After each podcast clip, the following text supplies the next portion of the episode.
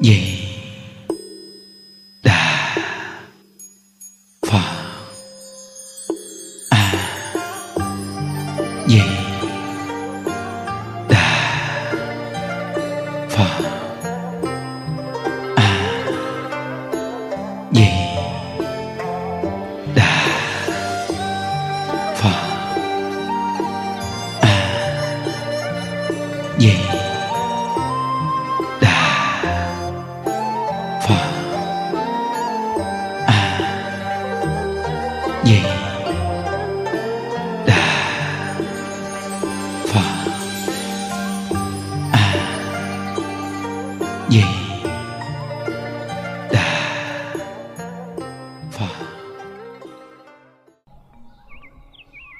Nam mô Bổn sư Thích Ca Mâu Ni Phật.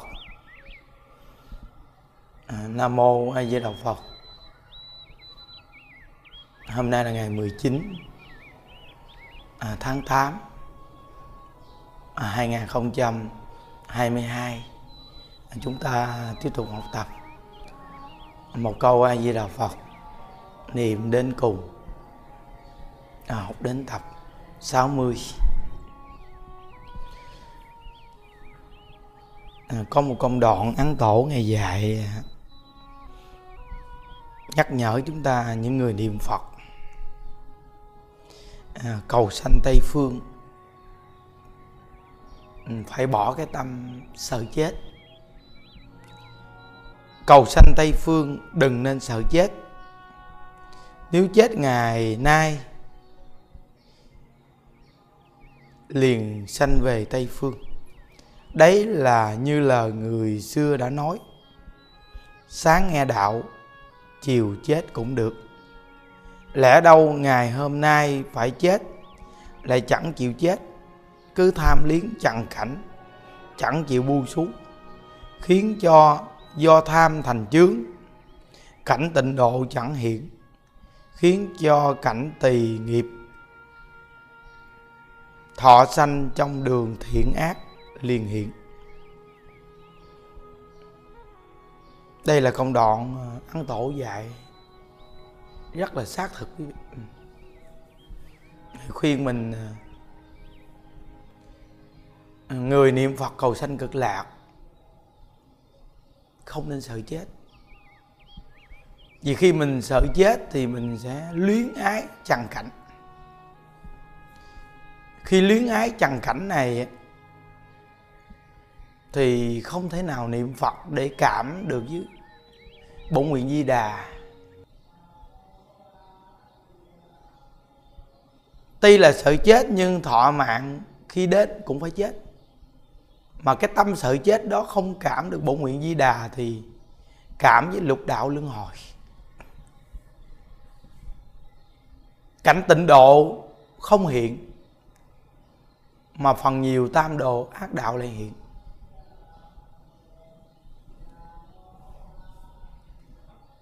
Nên tất cả chúng ta là người nghe Phật pháp,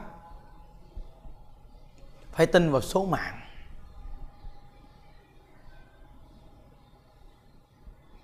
Khi tuổi thọ đến thì dù có thuốc tiên đi chăng nữa cũng không gì được. Chúng ta đọc trong kinh giáo, những vị chứng quả a la hán hay là bồ tát thì hiện gì đi chăng? Nhưng khi duyên trần đã hết thì các ngài phải thị hiện. Sanh lão bệnh tử để đi. Không chỉ phàm phu chúng ta, khi thọ mạng đến làm sao mà mình không ra đi được quý vị? Việc này mỗi người niệm phật, người tu của chúng ta phải suy nghĩ cho thấu đáo. Thí dụ như bây giờ hôm nay thọ mạng mình đến, mình phải ra đi nhưng mình nghĩ mình còn những việc gì đó ở trong cái cuộc đời này mình chưa làm xong. Mình cầu nguyện, mình muốn sống thêm để mình làm cái việc đó. Nếu như thọ mạng thật sự là đến, lúc đó mình ra đi thì mình mất phần giảng sanh. Vì cái cầu nguyện của mình là cầu ở là cõi ta bà này để làm việc đó chứ đâu phải cầu sanh cực lạc. Nếu như mình cầu sanh cực lạc, không sợ chết, niệm phật cầu sanh cực lạc, thọ mạng còn thì cũng tiêu nghiệp hết bệnh, mình tiếp tục làm nữa. Còn thọ mạng hết thì mình niệm phật giảng sanh. Nên cái việc niệm phật cầu sanh cực lạc là nó lợi thế rất là lớn. Nên những người không hiểu, khi ta bệnh đau thì ta cầu để được tai qua nạn khỏi tàu cầu hết bệnh, cầu này cầu kia nhưng họ không chịu cầu sanh cực lạc. Mà có khi cầu được thì nó là linh. Quý vị phải nhớ rằng thọ mạng chưa hết. Chứ nếu như ờ, cầu mà linh thì ai cầu sống cũng linh hết rồi. Tại sao trong số lượng đông người chỉ có một hai người linh mà nhiều người không linh? Người thọ mạng còn bệnh đau dù uống thuốc hay không uống thuốc thì cũng phải sống. Người thọ mạng hết, dù quý vị có đem thuốc tiên cho họ uống, cũng chết. Vì thọ mạng đã đến lúc phải chết. Nên mỗi một người tu chúng ta, mình không có tài vật gì mình bị nó buộc ràng, hoặc là không có bị của cải vật chất chùa cá vật lớn gì buộc ràng và mình có mục tiêu niệm phật cầu sanh cực lạc là điểm chính. Chỗ này người tu chúng ta cần phải được sự nhắc nhở rõ ràng.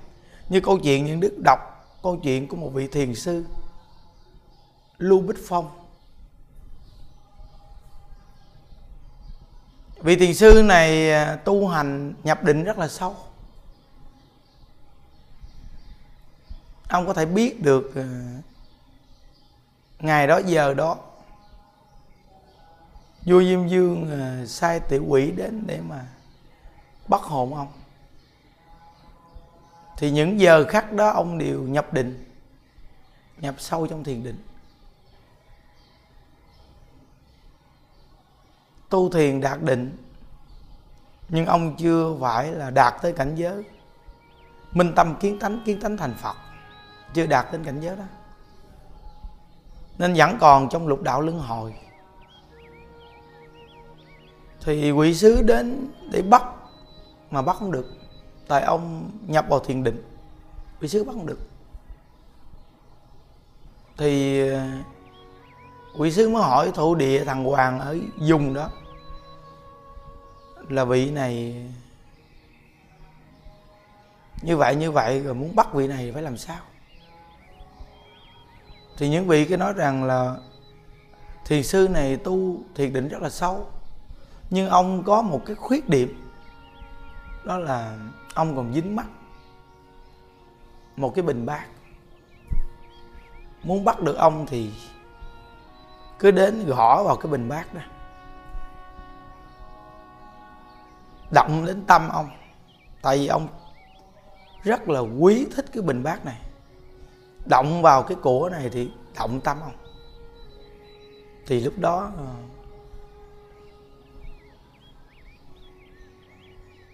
ông trở lại trạng thái tự nhiên là lúc đó bắt ông. Thì cứ làm đúng như vậy thì rõ ràng động đến ông. Xuất thiền. Và khi ông xuất thiền ra thì ông nhìn cái bình bát. Ông nói, tại ngươi mà xém chút nữa là mất hết đạo hạnh tu của ta.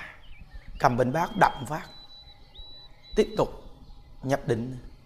Quý vị coi, tu đến cái cảnh giới như vậy mà còn dính mắt một cái bình bát xém một chút nữa là tiêu. Không, không chỉ người bình thường của chúng ta mà nhiều của cái vật chất dính mắt đủ chuyện. Nếu như mình không phải gặp pháp môn niệm phật thì cái như cuộc đời mình tiêu. Pháp môn niệm phật này tuy là dễ rất dễ nhưng mà đối với trần cảnh chúng ta không phải một lúc mà xả hết được cố gắng kiên nhẫn, có thời gian tu. Rồi sống trong nhân duyên đó mà mình không bị nó buộc ràng. Vì mình biết vô thường. Đến thế gian này, sớm muộn gì cũng sinh ly tử biệt. Đã là giữa con người với con người và thăng mạng mình, còn sinh ly tử biệt. Có sanh ắt là có chết. Không chỉ là của cải vật chất bên ngoài, thì cái gì mà mình giữ gìn được quý vị? Hiểu được nguyên lý này rồi tự nhiên nhìn thấu buông xuống không bị nó buộc ràng. Nên người niệm phật của chúng ta, nguyên lý hiểu không sợ chết là ngay chỗ này. Là mình hiểu được rằng là ai cũng chết, sớm muộn gì cũng chết. Chúng ta hãy sống những ngày tháng bình thường ngày hôm nay niệm phật siêng năng ngày hôm nay. Lúc nào thọ mạng đến ra đi thì đi. Nên ấn tổ ngày dạy một câu, đối với người niệm phật cầu sanh tây phương, chết hôm nay cũng tốt. Sống thêm 120 năm rồi chết cũng hay. Hết thảy phó mặt nghiệp trước, chẳng lầm sanh ý tưởng tính toán so đo. Nếu như tính nguyện chân thành thiết tha, báo hết mạng tặng thần thức liền siêu tịnh vực. Nghiệp trả lại chẳng lao, sen vàng chính phẩm nở hoa, phật thọ ký một đời, thành phật.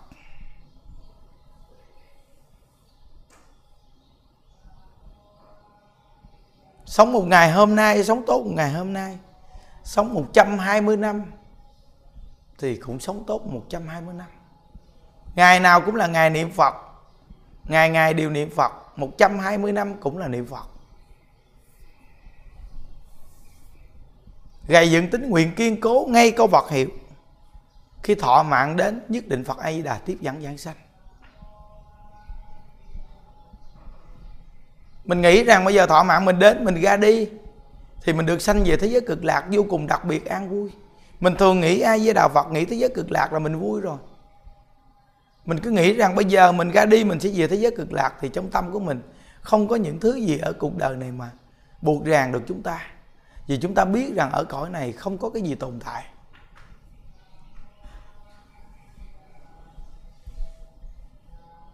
Thí dụ như chúng ta từ nhỏ lớn lên 20 tuổi, mười mấy hai mươi tuổi chúng ta suy nghĩ bao nhiêu sự vui trong cuộc đời này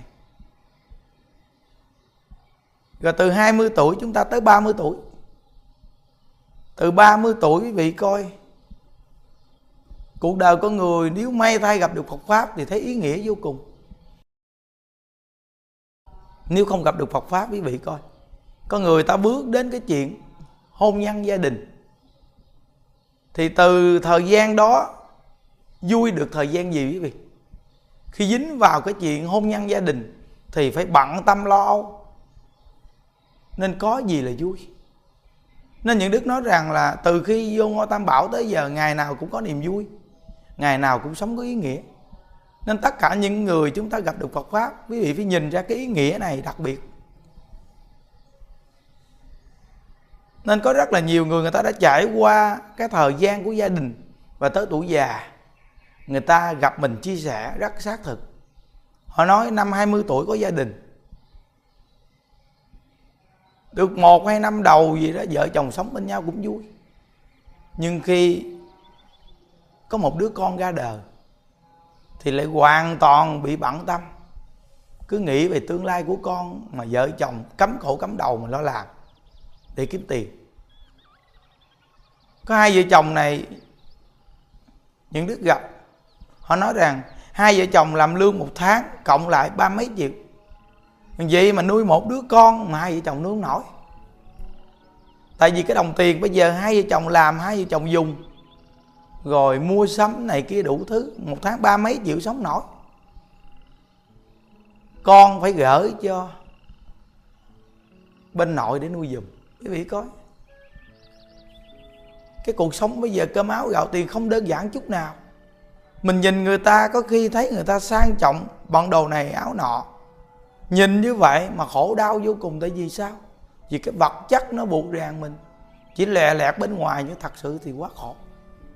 Quý vị coi như trong chùa mình đông người gì mà cuộc sống mình không cần bận tâm nặng nề. Mà ngày nào cũng làm những việc có ý nghĩa. Cuộc đời mình mỗi ngày tích công lý đức. Sau này khi tuổi già, cuộc đời mình cảm thấy nhẹ nhàng vô cùng. Tại vì mỗi ngày mình nuôi được cái tâm giải thoát, quý vị. Mỗi ngày mình nuôi được cái tâm giải thoát nên tại sao mà trong tâm trạng của những đức khi đi tu, không có nghĩ đi đâu hết chứ quý vị? Không có nghĩ bên ngoài. Đều thích ở trong chùa và thích chơi với người trong chùa. Không có thích đi ra ngoài. Không có thích gì quê gì chứ. Tại vì trong lòng mình muốn toàn tâm, toàn ý hướng về cực lạc tây phương thôi.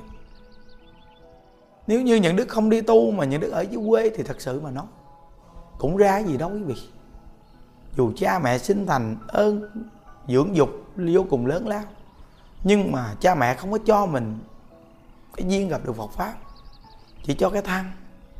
Nếu như mình không gặp Phật pháp thì cái thăng của mình tạo bao nhiêu cái nghiệp ở cuộc đời mà cũng không biết tu hành gì để cầu giải thoát. Một đời vô nghĩa, vô cùng khổ đau.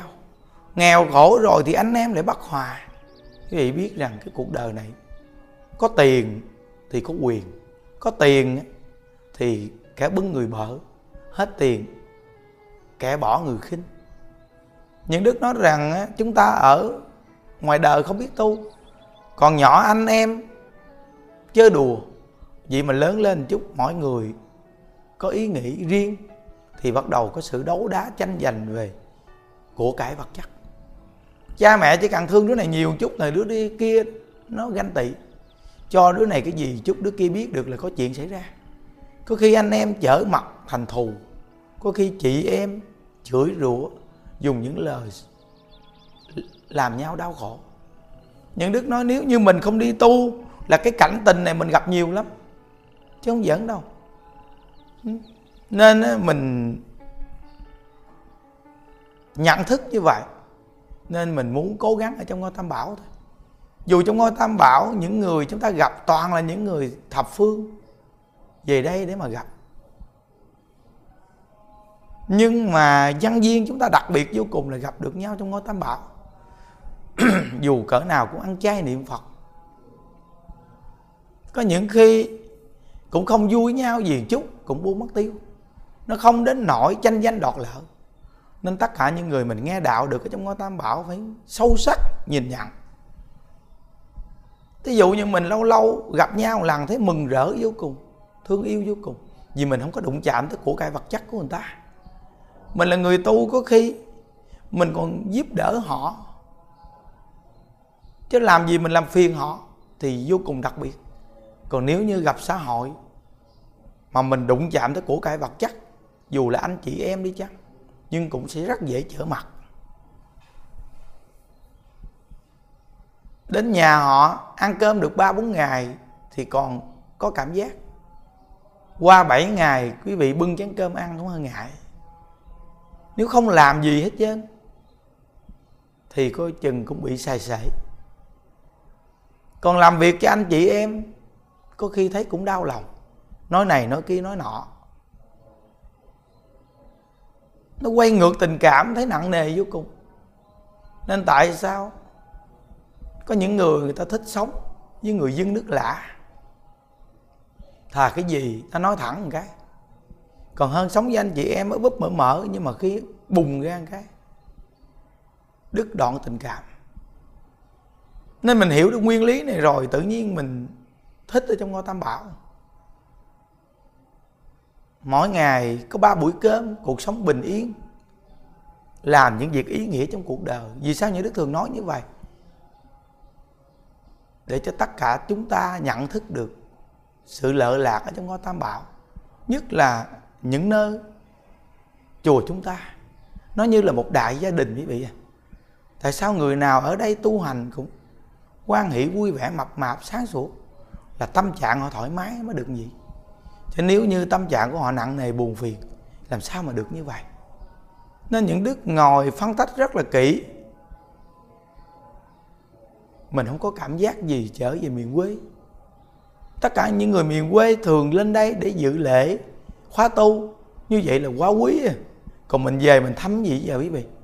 Thăm nhà, thăm cái gì bây giờ quý vị? Quan trọng là mình ở trong chùa. Từ từ thắng bằng quý thuộc mình đến chùa bị ảnh hưởng Phật pháp. Chồm sớm láng điền từ từ đến chùa cũng ảnh hưởng Phật pháp. Vậy thôi.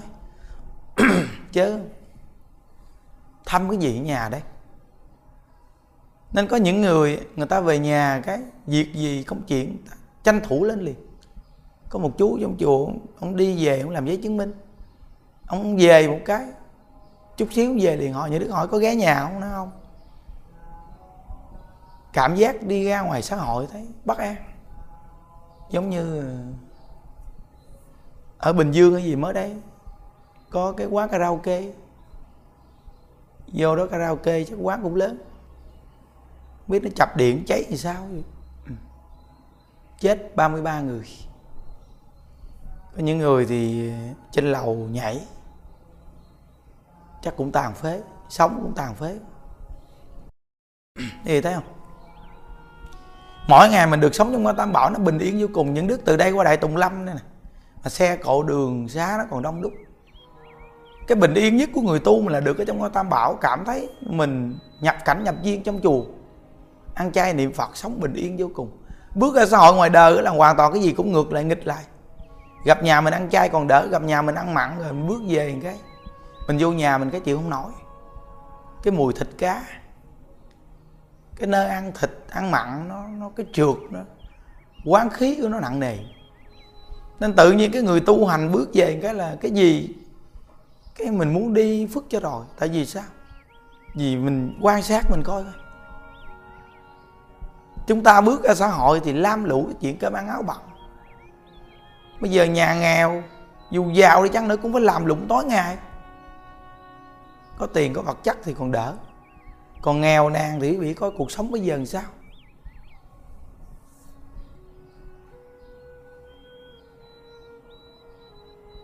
Làm ăn buôn bán cái gì cũng khó khăn, kiếm tiền cực kỳ khó khăn, mà vật chất thì lại mắc mỏ. Người gặp được Phật pháp nhất là những điểm chùa như chùa mình, cơ duyên tu hành như vậy nhận thức cho cực kỳ sâu. Tại sao cái tâm quyết những đức ở trong chùa mạnh dữ vậy? Những đức đã trải qua thời gian ở ngoài xã hội, những đức hiểu. Con người mỗi ngày được bình yên, làm những việc ý nghĩa gì tại sao mình không làm? Mà mình đi chạy ra xã hội đúng là hết phước. Nên cái tâm ở trong ngôi tam bảo nó phải gầy dựng cái tâm cực kỳ mạnh. Cái tâm nó phải mạnh. Thì cái phước của mình ở trong chùa nó mới dày phát cái nguyện cho cực kỳ mạnh mà ở trong ngôi tam bảo được. Không lẽ bây giờ chúng ta trong chùa khoảng thời gian, xong tự nhiên chúng ta đi về ngoài đời tiếp tục lao ra trần cảnh đi làm, xẻ tay, kiếm tiền. Mà giờ mình làm cái gì xã hội bây giờ? Làm gì xã hội bây giờ?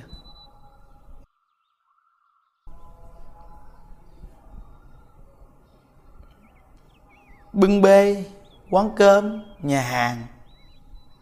Nhà hàng thì cũng phải nhìn sắc diện đồ cao ráo có được. Nếu không thì bưng phở, bưng hủ tiếu, hoặc là làm việc tay chân quét dọn. Mà đã làm kiếm tiền thì quý vị coi. Đều là không đặc biệt bằng chúng ta mỗi ngày niệm phật, tụng kinh, làm những việc ý nghĩa trong cuộc đời. Không nhận tiền gì, đó là việc hướng thượng cực kỳ cao. Ngày xưa ai cũng quan niệm được qua bên mỹ là đặc biệt.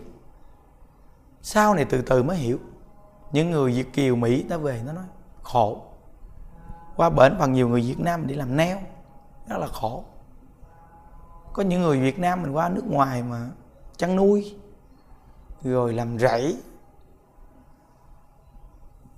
Nhìn lâu lâu về việt nam thì thấy sang trọng nhưng thật sự thì cuộc sống rất là cực khổ.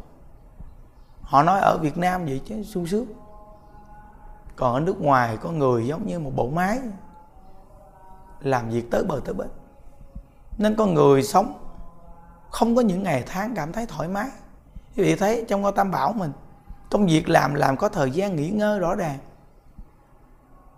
Đây là một cái tổ chức có sự sắp xếp nên cái người mà được ở trong ngôi tam bảo phải hết sức trân quý nhân duyên đặc biệt này. Nếu không khi mình hết phước hết duyên là kẹt lắm. Giống như gặp hòa thượng ngày kể câu chuyện, có một cái người này đi tu cũng nhiều năm. Nhưng mà khi ai cho được tiền, ai cũng dường tiền, toàn là thích mua đồ không? Không bao giờ mà tu phước tu duyên. Đồ đạc mua giết mà để nhiều lắm. Thì biết rằng sau này lớn tuổi một chút, bệnh đau, khổ vô cùng. Và thượng nghe nói rằng có người mà không có phước thì tuổi già rất là thảm thương, cảnh giới của mình rất là thê thảm. Mà không có phương pháp tu rõ ràng nữa thì cảnh giới là tam đồ chắc chắn. Chấp chấp vào của cải mình mua nhiều. Nên những đức nói rằng ở trong chùa là cơ hội để tích công lý đức lớn nhất. Chùa mình là đặc biệt là mình đều không cần phải bận tâm về tiền bạc. Cuộc sống có người lo. Ai cho tiền, ai cho cái gì đều nói một câu. Thầy lo hết nói một câu này là phước lớn nhất. Có cúng dường gì, lo cho chúng tôi, bỏ thùng tam bảo. Rồi xong. Chỉ cần như vậy, đừng bao giờ có tiền. Có tiền là có mầm móng có tiền là suy nghĩ vu vơ. Nên hàng phật tử mà muốn hộ trì cho quý thầy mình, quý chú, quý cô chùa quý cụ trong chùa mà tu được tốt là tuyệt đối quý vị không có đụng chạm tới cái, cái, cái mua cái gì cho người ta hoặc là tiền bạc. Quý vị biết rằng có khi mình đưa người ta người ta không nhận thấy cũng kỳ. Mà nhận thì có tiền là phiền phức có tiền là có suy nghĩ phiền phức. Mua này mua kia. Không có tiền là khỏe nhất tâm thanh tịnh. Khỏi là nghĩ ngợi lu bu lang tan tùm lum. Thấy không? Nên cái này là cái những đức nhắc hoài những hồi tối ngồi nói chuyện với mấy anh em ban tổ chức, xuất gia. Những đức có quay lại đoạn để khi nói chuyện. Hàng phật tử nữa coi công đoạn đi. Cái đề gọi là huynh đệ hòa hợp phật pháp hưng thịnh. Anh em cùng một chí hướng. Chùa mình không cầm điện thoại, không giữ tiền, không về nhà. Không có cái lập vị riêng biệt gì, phương pháp tu chuẩn không có cái phật sự gì của quý thầy mà nói là tôi làm cái đó, tôi xin tiền bạc không có. Toàn là từ chùa bố trí ra hết. Nên không có bất cứ một cái gì gọi là tôi mua đồ gì đó.